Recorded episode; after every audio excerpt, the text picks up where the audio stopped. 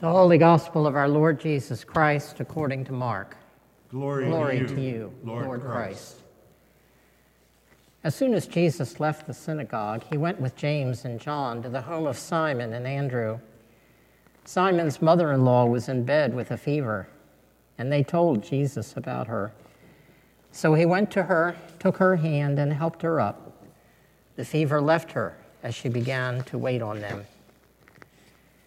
Then, evening after, that evening after sunset, the people brought to Jesus all the sick and demon possessed. The whole town gathered at the door, and Jesus healed many who had various diseases. He also drove out many demons, but he would not let the demons speak because they knew who he was. Very early in the morning, while it was still dark, Jesus got up, left the house, and went off to a solitary place where he prayed. Simon and his companions went to look for him. And when they found him, they exclaimed, Everyone is looking for you. Jesus replied, Let us go somewhere else, to the nearby villages, so that I can preach there also. That is why I have come. So he traveled throughout Galilee, preaching in their synagogues and driving out demons. The Gospel of the Lord. Praise to you, Lord Christ. In the name of God, Father, Son, and Holy Spirit. Amen.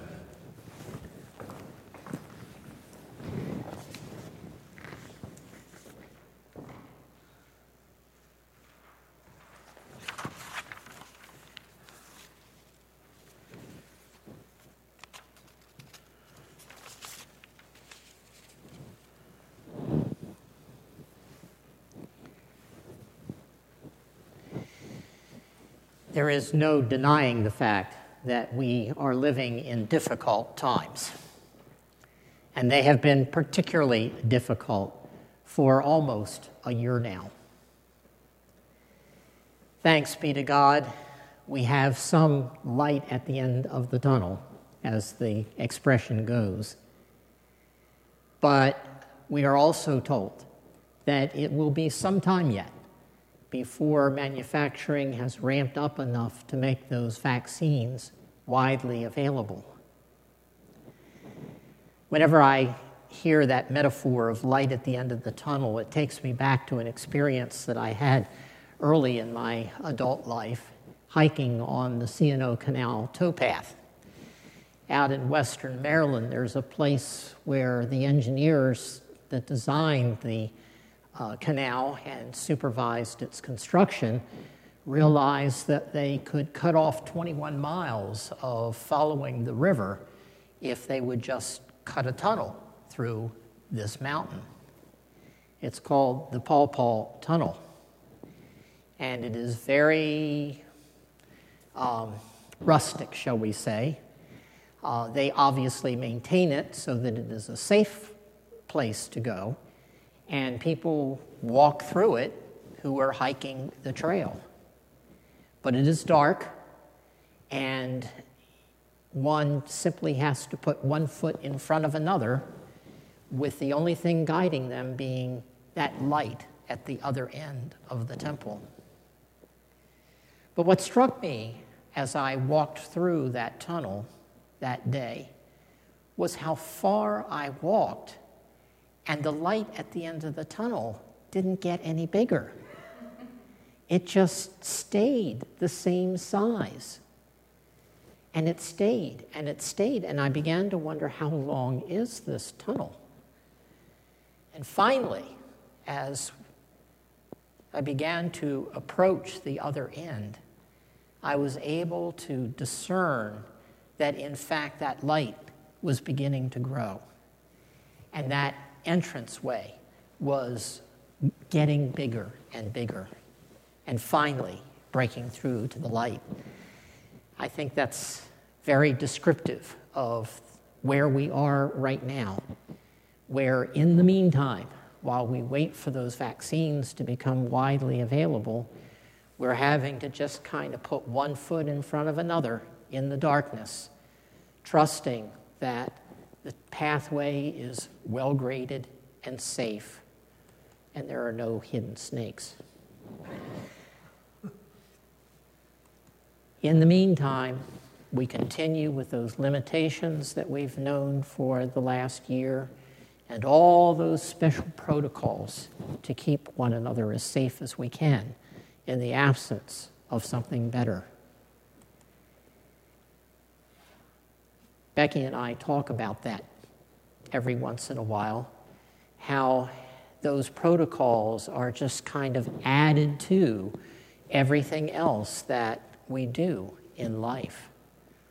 So, particularly if we're going to go out on errands, for instance, to mail letters, visit the bank, get our groceries, in the process of trying to gather our keys and my wallet and her purse and, and um, the letters that we're going to mail and so on and so forth, getting on our coats and hats when it's cool. Um, so often we end up walking out the door and forget the masks. And we realize sometime when we're in the car that we've forgotten our masks. That's why Becky got the bright idea of keeping some masks in a Ziploc in the glove compartment of the car.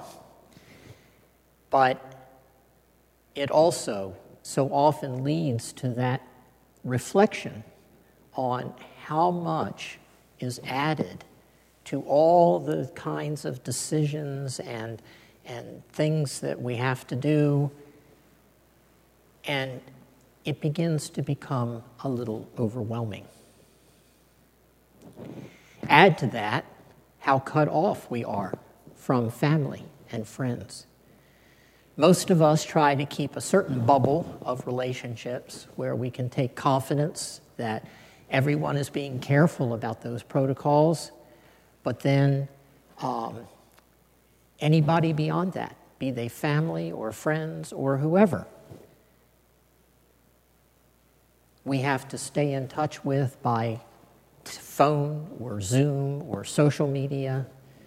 Thank the good Lord we have that kind of technology with the situation that we're in today. But for Becky, particularly, the consummate extrovert, it is as painful as it is helpful. Because as she talks to people through these media, she realizes she's still not able to embrace them hello and goodbye. There is not that physical touch and can't be still for a while. Add to all that the civil strife that we've had in recent months, and then just the normal events, crises of one sort or another within family and among friends, the departure of people, things that would happen regardless of the current pandemic. But all of that is added to all of these other stresses.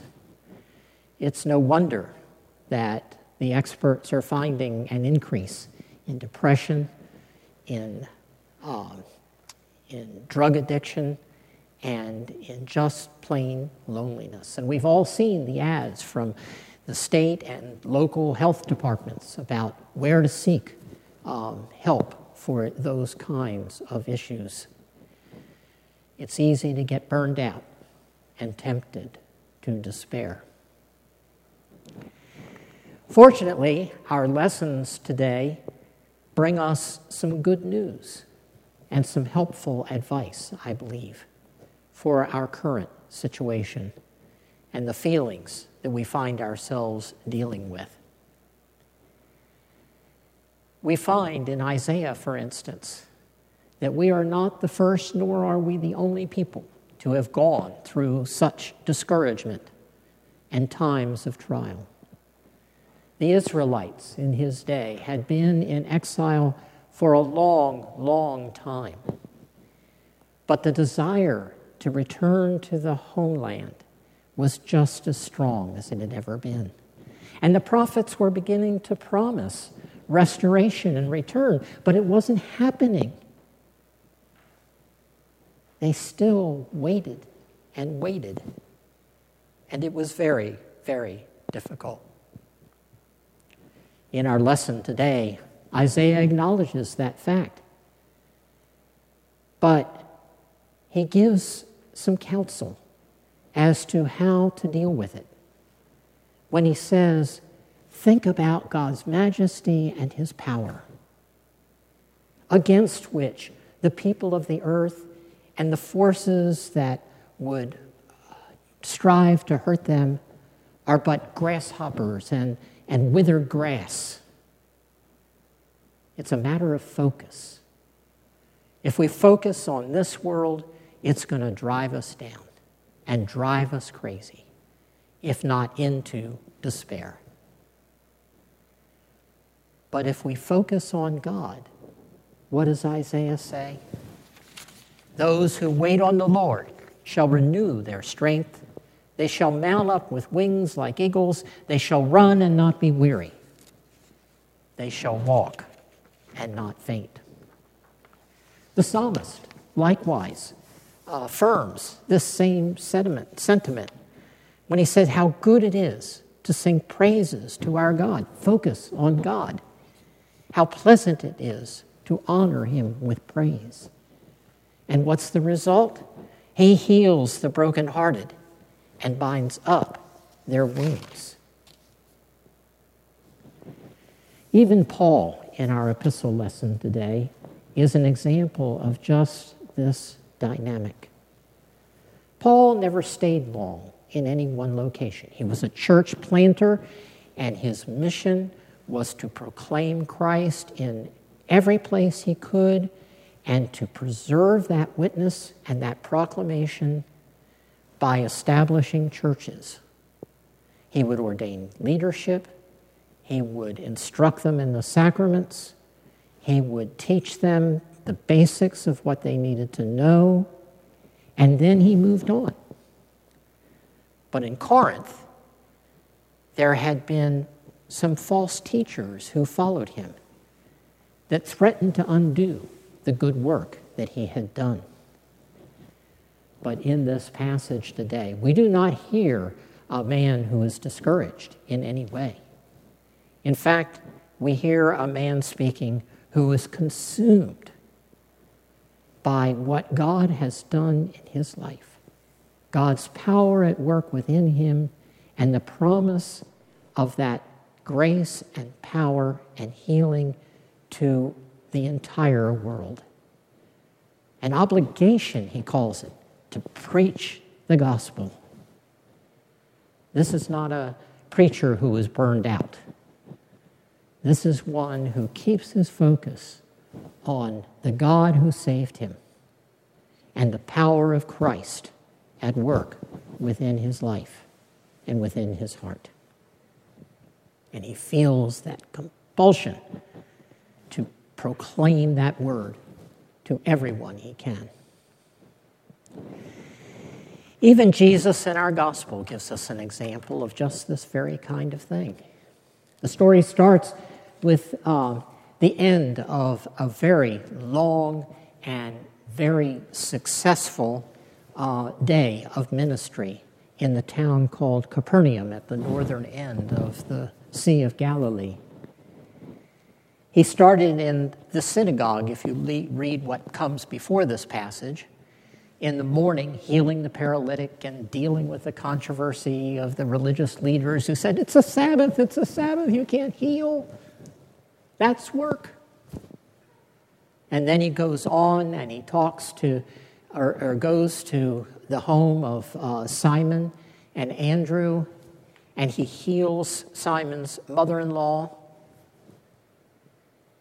and then he continues to preach and to heal the sick, and there were obviously many of them. Just an incredible day in ministry, service to God the Father. And so, anyone who has had that kind of experience knows that, as fulfilling as it is, it's also exhausting. So, what Jesus does, we're told, is early the next day he goes to a solitary place and he prays. What's he doing?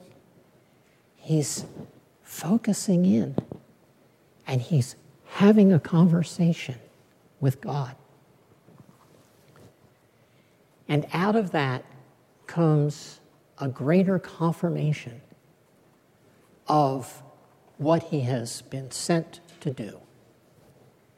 And so when his disciples come and say, Jesus, they're lined up at the door again. What are you doing out here? Jesus does not return. He says, and I'm going to give an interpretation of what I believe he was saying, was, I was not sent here to be a miracle worker. Miracles happen as a testimony to the power of the gospel.